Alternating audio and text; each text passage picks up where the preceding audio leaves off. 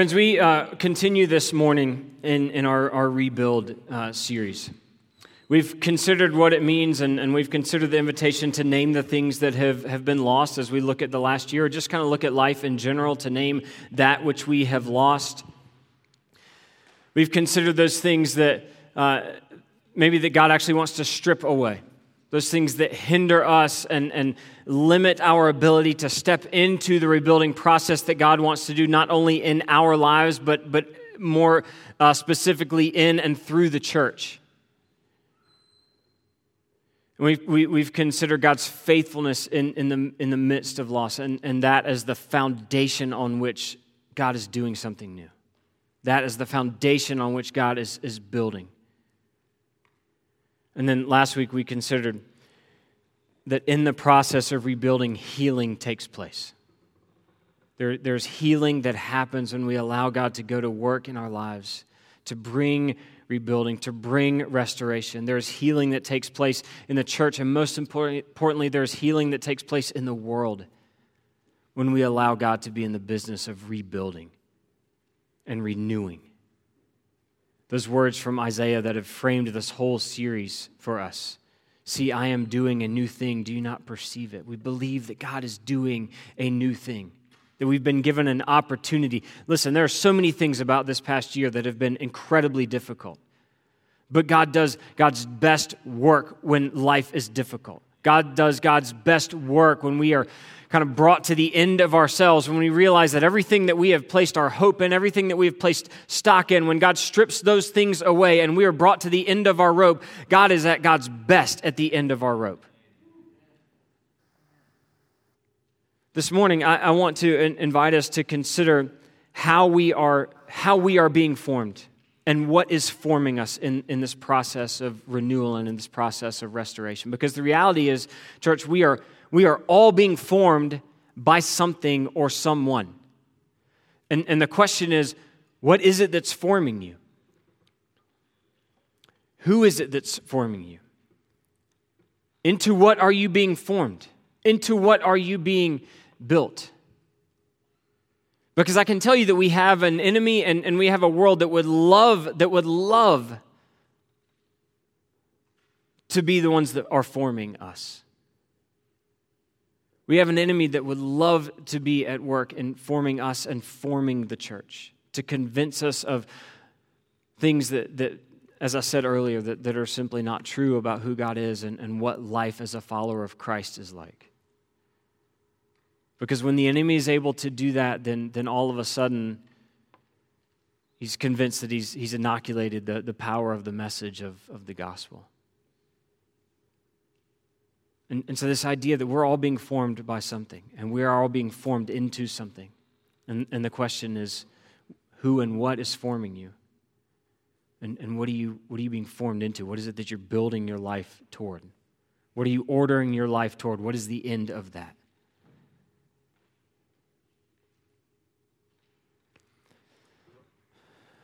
This in our scripture that will be on the screen, but I, I want to share this with you from 2 Corinthians.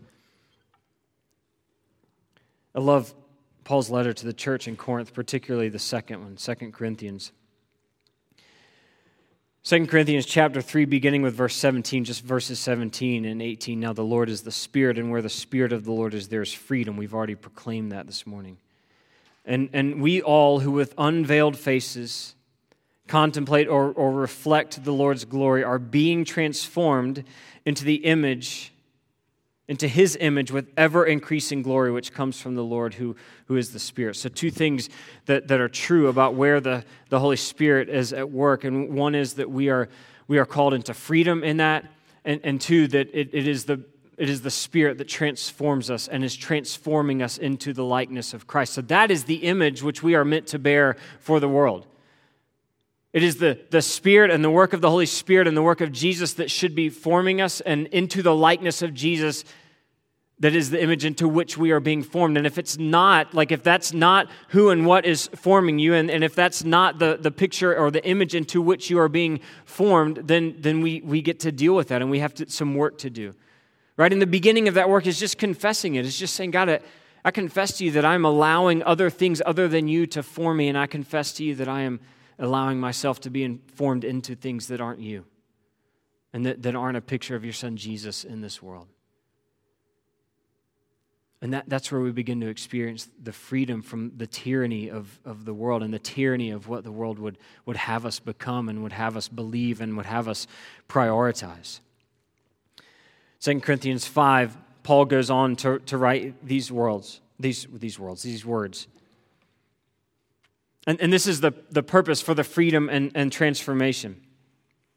2 Corinthians 5, beginning in verse 15, and he died for all, that those who live should no longer live for themselves, but for him who died for them and was raised again.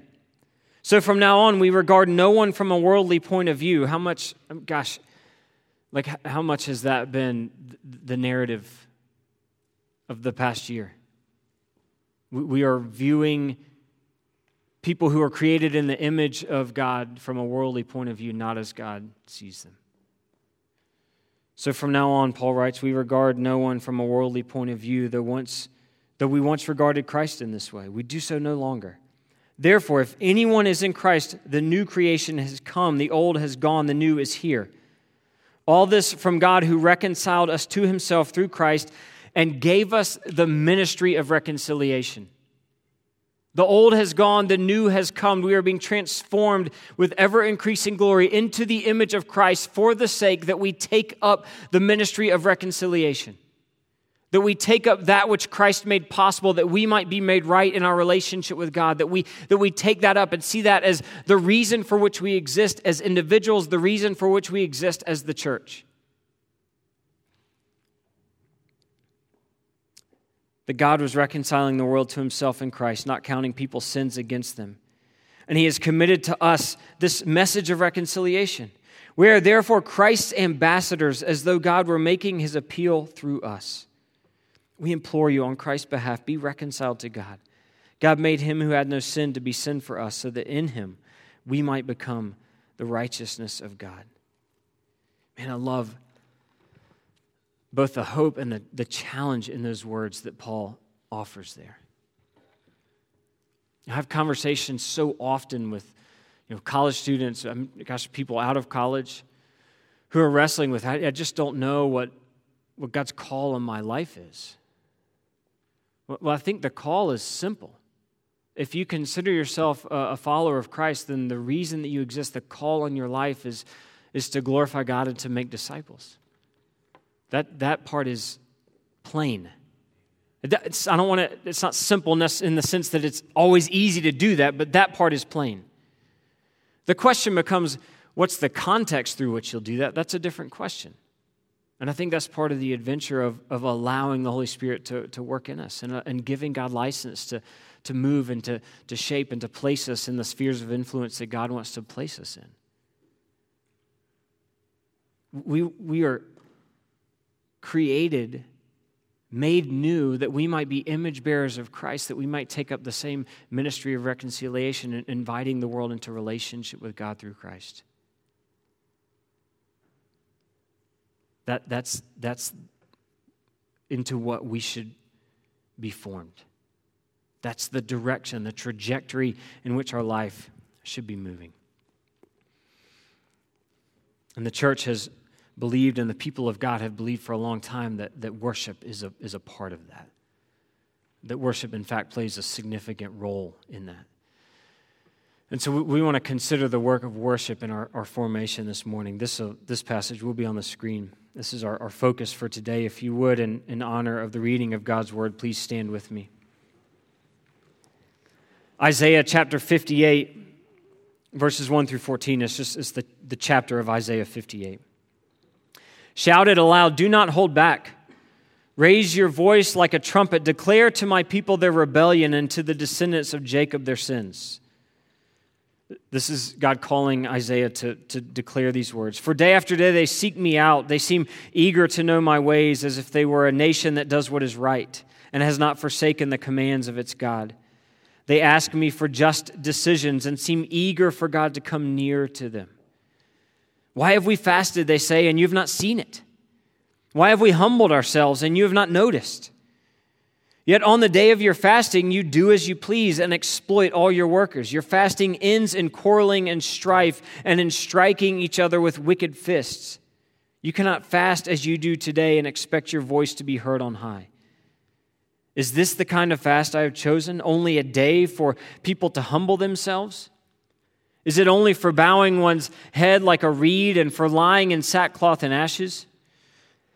Is that what you call a fast, a day acceptable to the Lord? Is not this the kind of fasting I have chosen?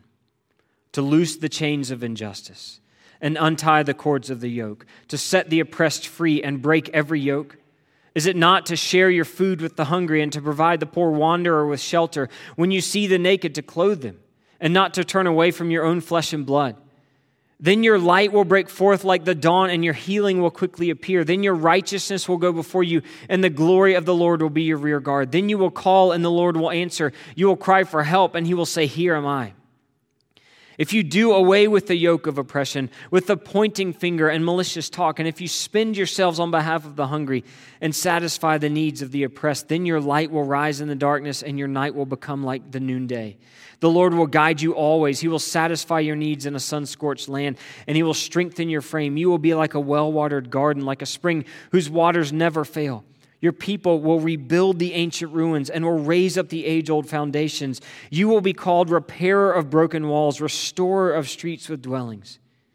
If you keep your feet from breaking the Sabbath, and from doing as you please on my holy day. If you call the Sabbath a delight and the Lord's day honorable, and if you honor it by not going your own way and not doing as you please or speaking idle words, then you will find your joy in the Lord, and I will cause you to ride in triumph on the heights of the land and to feast on the inheritance of your father Jacob, for the mouth of the Lord has spoken. This is the word of God for us, the people of God. Thanks be to God.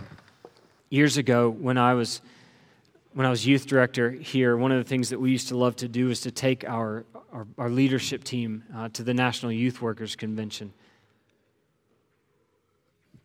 and to spend just several days together in, in worship and uh, being taught and led by, by those who, who had been in youth ministry for a lot of years and, and spending time together as a, as a team. Just a rich time uh, for us, one that we were just always grateful for. And one of the years that we went, Shane Claiborne, who uh, some of you may be uh, familiar with, he was slated as, as one of the keynote uh, speakers, and it was always a, a, privilege to hear from Shane Claiborne just his ability to unpack and teach the word and, and, and challenge in, in a way that somehow was both like stomping on your toes and inviting all at the same time. Um, he, he stands up and he, he opens to Matthew chapter 5 and says that he's going to be, um, he's going to be preaching from the Sermon on the Mount. Uh, and we thought, gosh, what, what a better person to do this, you know, than, than Shane Claiborne to, to preach from the Sermon on the Mount. And so he stands up and he begins with Matthew chapter 5, verse 1, and he reads Matthew 5 in its entirety, and then he reads Matthew 6 in its entirety, and then he reads Matthew 7 in its entirety. He read the Sermon on the Mount from start to finish.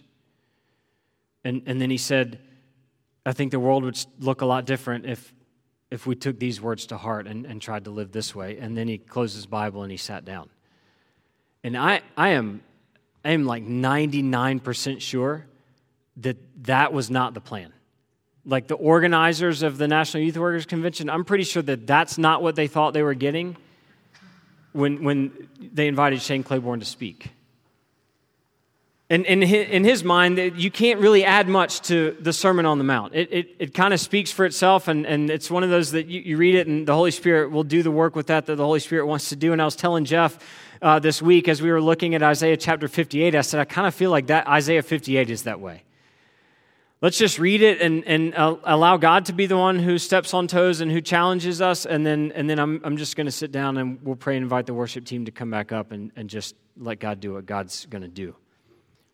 But I do think it's important for us to understand these words of Isaiah and why they fall the, where they do in, in the whole, you know, the whole book of Isaiah and, and, and, the prophecy. And, you know, Isaiah is really kind of divided into, into three parts that, that deal specifically with kind of three different parts of the journey uh, of God's people. And at this point in Isaiah, this is considered the, the third part, or Isaiah 3, as you'll hear it referred to uh, sometimes. And this, this portion in Isaiah, the people of God have already begun to come back to Jerusalem, have already begun the process of, of coming back out of exile and, and rebuilding. And I, I think it's interesting, it's not interesting, it's, I'm, I'm grateful for the fact that over the course of at least uh, the past few weeks in this series, we've, we've kind of centered around that return. And we've kind of centered around that rebuilding. And that, that wasn't the intention when we began to pray and, and dream and, and, and put this series together months ago. But we, we realized over the past few weeks that God's just had us kind of sitting in different places in the Old Testament that give us a picture of what was going on in the hearts and minds of, of God's people that were being called out of exile, like out of captivity back into freedom and being resettled in the place that God had given them as God had promised God would do. So they felt the sting of judgment, they felt the sting of God's discipline, but that never negated God's faithfulness. It never negated God's love for them and God's purpose for them as a people. And so here we see again a, a, a different, from a different vantage point, and, and God using the prophet Isaiah to proclaim something to those who are beginning to resettle and come back to the, the place that God had given them. And in coming back after being in captivity and, and being in a place where now there's more freedom to, to worship as they, they know to worship as God's people and to begin to follow um, you know, God's instruction to them through Moses. And this is how you worship, the means by which you, you worship, and, and, and the purpose for your worship, the people are beginning to, to take up worship again. And, and remember that one of, one of the reasons for um, the, the Babylonian overthrow, one of the reasons that God allowed them to be overthrown and to be deported, taken into exile, was that they had ceased to be faithful to God as the one true God. They had begun to add all sorts of other, other practices, and they had begun to do things their own way and to add, you know, this, this belief or this practice from here and, and set up idols, you know, to this God here and, and just to try to cover the bases. And, and anytime we do that in our lives, with whatever it is that we set up as idols or whatever we, we is whatever it is that we set up as the thing that will that will protect us and that will carry us and that will fulfill us then then we are saying something about who we understand God to be. And we are saying something about what we understand as God's ability to be enough for us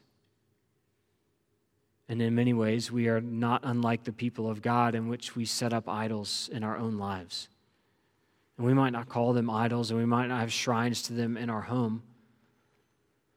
Although, depending on you know where you land with a given sports team, maybe there is an area of your home that looks like a shrine, right? I mean, guys, we call those man caves and just pass it off as like, that's just my space. But we're all worshiping something. We're all worshiping someone. And, and the question is, is the thing or the person that we are worshiping truly worthy of our worship. Because what we see in Scripture is that there's only one who is worthy, truly. So the people are, are beginning to worship, and God, as God does with Isaiah, uses Isaiah. And, and I, I love these words at, at the beginning Shout it aloud, do not hold back, raise your voice like a trumpet. And if you just stop there, you think, man, this is exciting. Like God, God is getting Isaiah stirred up to proclaim something, and we, we assume that it's going to be something good, right? Tune the trumpet, like get, get things lubed up, be ready to go. And, and what Isaiah is, is called to proclaim or to declare is, is judgment on the way that his people are worshiping. So, what we see in the beginning is improper religious practice or improper worship. Declare to my people their rebellion and to the descendants of Jacob their sins.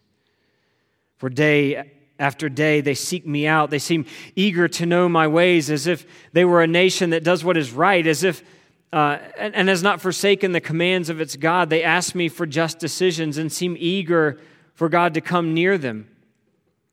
And, and here, here's their complaint God, we have fasted. And have you not seen it? We, we have humbled ourselves, and you've not noticed. The people are taking up something that God instituted, and, and if you look at Leviticus, God only called for fasting on the Day of Atonement and, and the religious leaders and, and the people of God. And it's a practice that many of us as, as Christ followers practice. We, we practice you know, fasting as, as a, a spiritual discipline, as a means of, of drawing near to God, as a means of kind of emptying ourselves, right? And, and, and stripping things away and uh, putting ourselves in a place where we can focus more, more deeply on God. Some um, use fasting as a means of, God, just, just humbling ourselves before the Lord if there's something that we want to see you know God do like as we as we get closer to revival and prepare for revival there there are some who, who are fasting in, in preparation for that. And so fasting in and of itself is not a wrong practice. It is it is a practice that God has given his people. But the only the only time in the Old Testament that God ordains fasting or God calls for fasting or God commands fasting is, is on the Day of Atonement. It's an opportunity for God's people to, to allow themselves to feel weakness, right? Allow themselves to, I mean, anytime you, you take food out of the equation, you begin to feel weak, you begin to feel woozy, like it affects you physically. And so part of that was, was for God's people to, to feel the, the physical effects of weakness so that they would acknowledge that in their sin, we, like we are all weak before the Lord in our sin. We have no power no power to, to, to correct or to overcome or, or to make atonement for our sin on our own. And so, as, as preparation for the Day of Atonement and the sacrifice being made on behalf of God's people, God would call for, for them to fast. And it's a practice that the people continue. It's a practice that we continue today. It was a religious observance, it was a part of the framework of how they worshiped. And, and yet, God's judgment against them here, God's complaint is that it's empty. You're just checking a box, right? They, they, are, they are practicing this, this act of fasting as if to ingratiate God to them, as if to say, God, don't you see what we're doing? Don't you see how holy we are and how we are fasting and how we are stripping away fruit, food and, and we're just, we're laying ourselves, but don't you see? Aren't you pleased with our worship? God says your, your worship is empty. Your worship is improper. We've humbled ourselves, and have you not noticed? And, and I wonder how often we work to ingratiate God to us or, or work to put God in our debt. Like how many times, and, and, you know, maybe, maybe you verbally do it. You have verbally done it at times in your lives. Like you make a deal with God. God, if you just do this, I will go to church every Sunday. I mean, except maybe, you know, like Super Bowl Sunday. But every other Sunday, I'll go to church. I'll go with my mom on Mother's Day. I'll go Easter. I mean, I already go Easter and Christmas, but I'll go every Sunday. God, if you do, if, if you do this, I will do this. Therefore, you will see my faithfulness and you will be in my debt. And I don't know what it is that we're asking for or praying for, but man, I used to try to make some deals with God when I was younger. It never really played out the way that I wanted it to. And we might not say those words verbally now, but, but you know, we're, we're perfectly willing to receive God's grace and then, and then to like prove to God how deserving we are of it.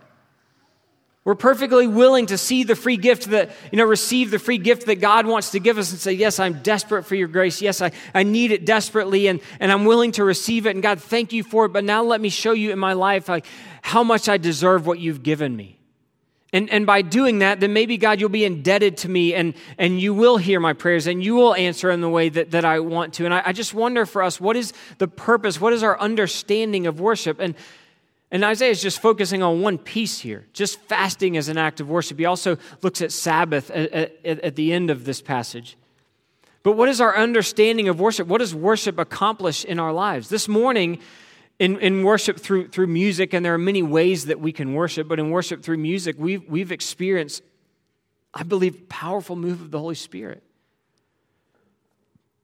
But what happens as a result of that? What is, what is the purpose of longing for that?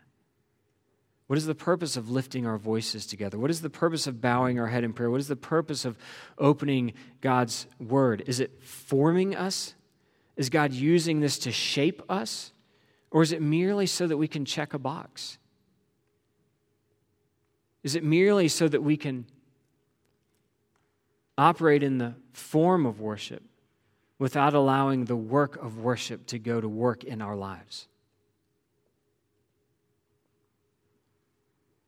I wonder what would begin to happen if we stopped worrying so much about why God should or the ways that God might bless us, and instead begin to give attention and focus to the things that are a blessing to God. What would happen if we stopped seeking God's blessing and instead started seeking and giving attention to those things that are, that are a blessing to God? God is not so much impressed with our religious activity if our heart is not connected to it. It's not just about going through the motions. Right? You, you've heard the saying that that, that coming to church or sitting in a church doesn't make you a Christ follower any more than sitting in a garage makes you an automobile. So it's not just about the form of worship, it's about what we allow worship to do in us. It's about the purpose of worship.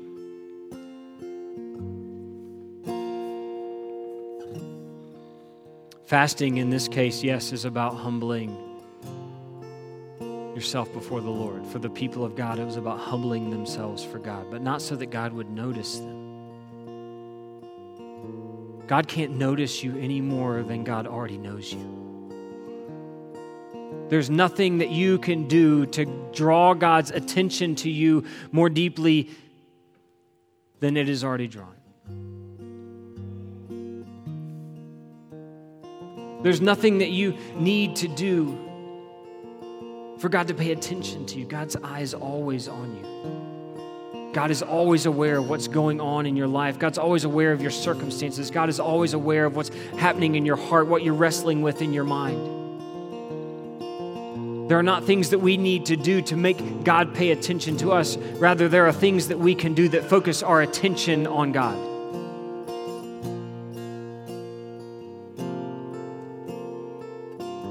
On the day of fasting, he says, You do as you please and you exploit all your workers. Your fasting ends in quarreling and strife and in striking each other with wicked fists. I, I think the, the Hebrew word for that is like that's what happens when you're hangry. Is that right? Yeah. Like you're so hungry, you just start fighting with each other. And, and what was happening here is that God's people wanted to look so much like they were doing the right thing that they, they would say to their, their servants or to their slaves or to the workers in their house, Hey, I'm going to fast and I'm not like, I'm, I'm going to observe these religious practices. And if you would pick up the slack, like if you would um, take care of the things that need to be taken care of, that'd be fantastic so that I can appear to be holy. And God's like, No, that's not, my heart doesn't beat for things like that. My, my, I am not drawn to you because you have chosen to, to present some picture of worship while you're oppressing those who serve you. I, I am not a God of oppression. I am a God who seeks to save those who are oppressed. And, and then God tells Isaiah, like, I, I want you to paint for them a picture of what true fasting or true worship looks like.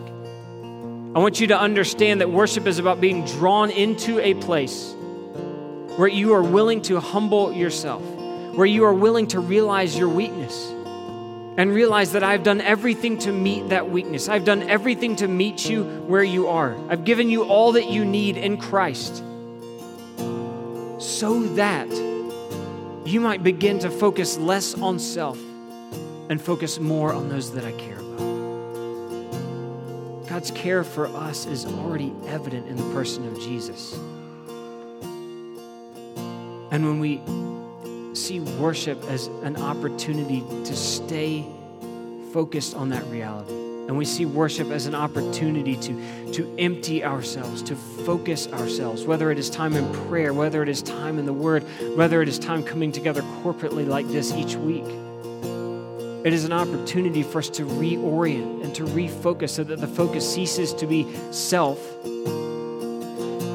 and instead becomes the things that God cares about those who are hurting, those who are oppressed, those who are walking in darkness, those who are hungry, those who have need, those who have lost hope, those who are wrestling with lies that the world has put upon them, those who, who are wrestling with their identity because they've believed things about them that simply aren't true. They believe things about them that, that God wouldn't say about them. That's what true honoring God looks like, or truly honoring God looks, looks like. It, it is beginning to spend your life on behalf of those that God cares about. Jesus says in Matthew's gospel, if anyone would come after me, they must deny themselves and take up their cross and follow me. And, and I love this. C.S. Lewis has some, some words about this. C.S. Lewis says, Christ says, Give me all. This is from Mere Christianity. Christ says, Give me all. I don't want so much of your time and so much of your money and so much of your work. I want you. I've come not to torment your natural self, but to kill it. I don't want to cut off a branch here and a branch there. I want to have the whole tree down. Hand over the whole natural self, all the desires which you think innocent as well as the ones you think wicked, the whole outfit. I will give you a new self instead. In fact, I will give you myself. My own shall become yours.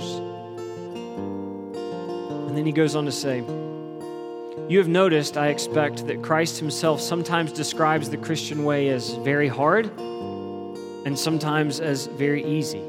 He says, Take up your cross. And the next minute, he says, My yoke is easy and my burden is light. He means both. The terrible thing, the almost impossible thing, is to hand over your whole self, all your wishes, and all your precautions, all of it to Christ. But it is far easier than what we are all trying to do instead. For what we are trying to do is remain what we call ourselves. To keep personal happiness as our great aim in life. And yet at the same time to be good. If I want to produce wheat, the change must go down deeper than the surface. I must be plowed and resown. Friends, the work of worship, the way that we are meant to be formed is to keep ourselves in this posture before the Lord in which we are always willing to acknowledge our deep need.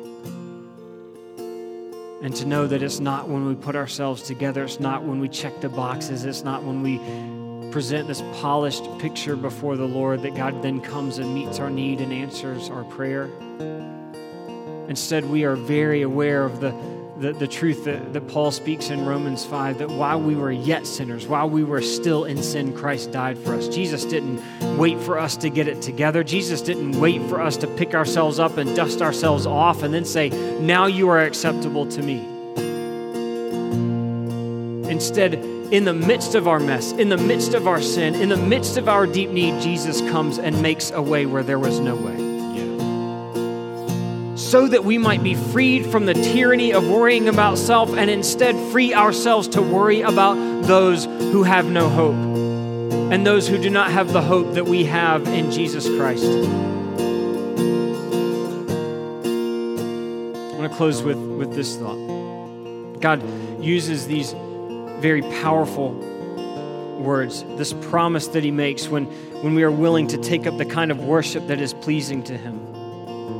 You will be like a well watered garden, like a spring whose waters never fail. Your people will rebuild the ancient ruins and will raise up the age old foundations. You will be called repairer of broken walls, restorers of streets with dwelling. The purpose of God allowing his people to be brought back out of ca- captivity and, and to re inhabit the land that he had given them was not for their sake alone. It was to fulfill the promise that God made to Abraham at the beginning of Genesis when God called Abraham. I will bless you so that you might be a blessing to the world. The purpose of God restoring his people is so that we might then be a blessing to those around us. So that we might then, out of our posture of, of need and gratitude for all that God has given us in Jesus, then to spend our lives on behalf of others. God promises to his people that ruin and destruction are not the last word for the fallen human race. If it was their sin that destroyed the city, it will be their righteousness through the grace of God that will rebuild it. And I love this. God always gives us the dignity of being involved in putting back together what we have broken. God, I was going to. God always gives us the dignity of being involved in putting back together what we have broken. We cannot do it apart from Him, but He will not do it apart from us. Friends, as we consider the rebuilding that God is doing in our lives, as we consider the rebuilding that God wants to do in and through the church, we must consider that we cannot do it apart from God. And yet, God, in His graciousness, is not willing to, uh, to do it apart from us. He's willing to involve us, He's willing to invite us. And the way that we truly get to experience that is by allowing the Lord, by allowing the Holy Spirit to be the one who is forming us. What is the work of worship in your life? The work of prayer, the work of time in the Word, the work of coming together like this? Is it for checking a box? Or is it for allowing God to form you more deeply into the image of Jesus? That you might have the dignity of being a part of putting back together what we and our selfishness and sin have broken. Because God is in the business of making things new. And He wants us to be a part of that. Stand together, let's pray.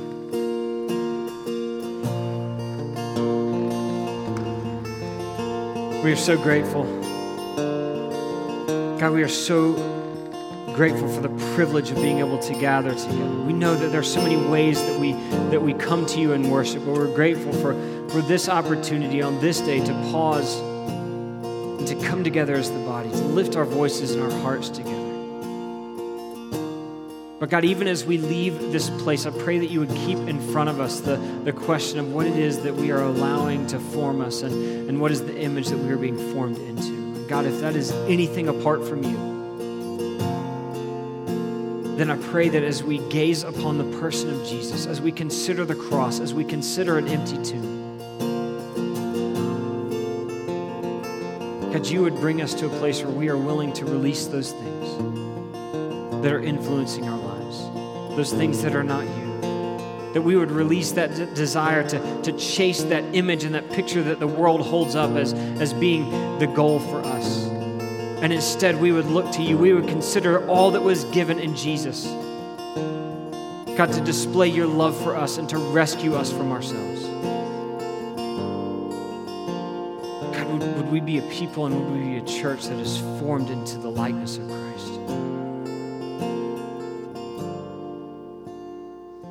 That we might be a part of forming this world and making it new in the way that you promise. It's in the name of Jesus that we ask these things.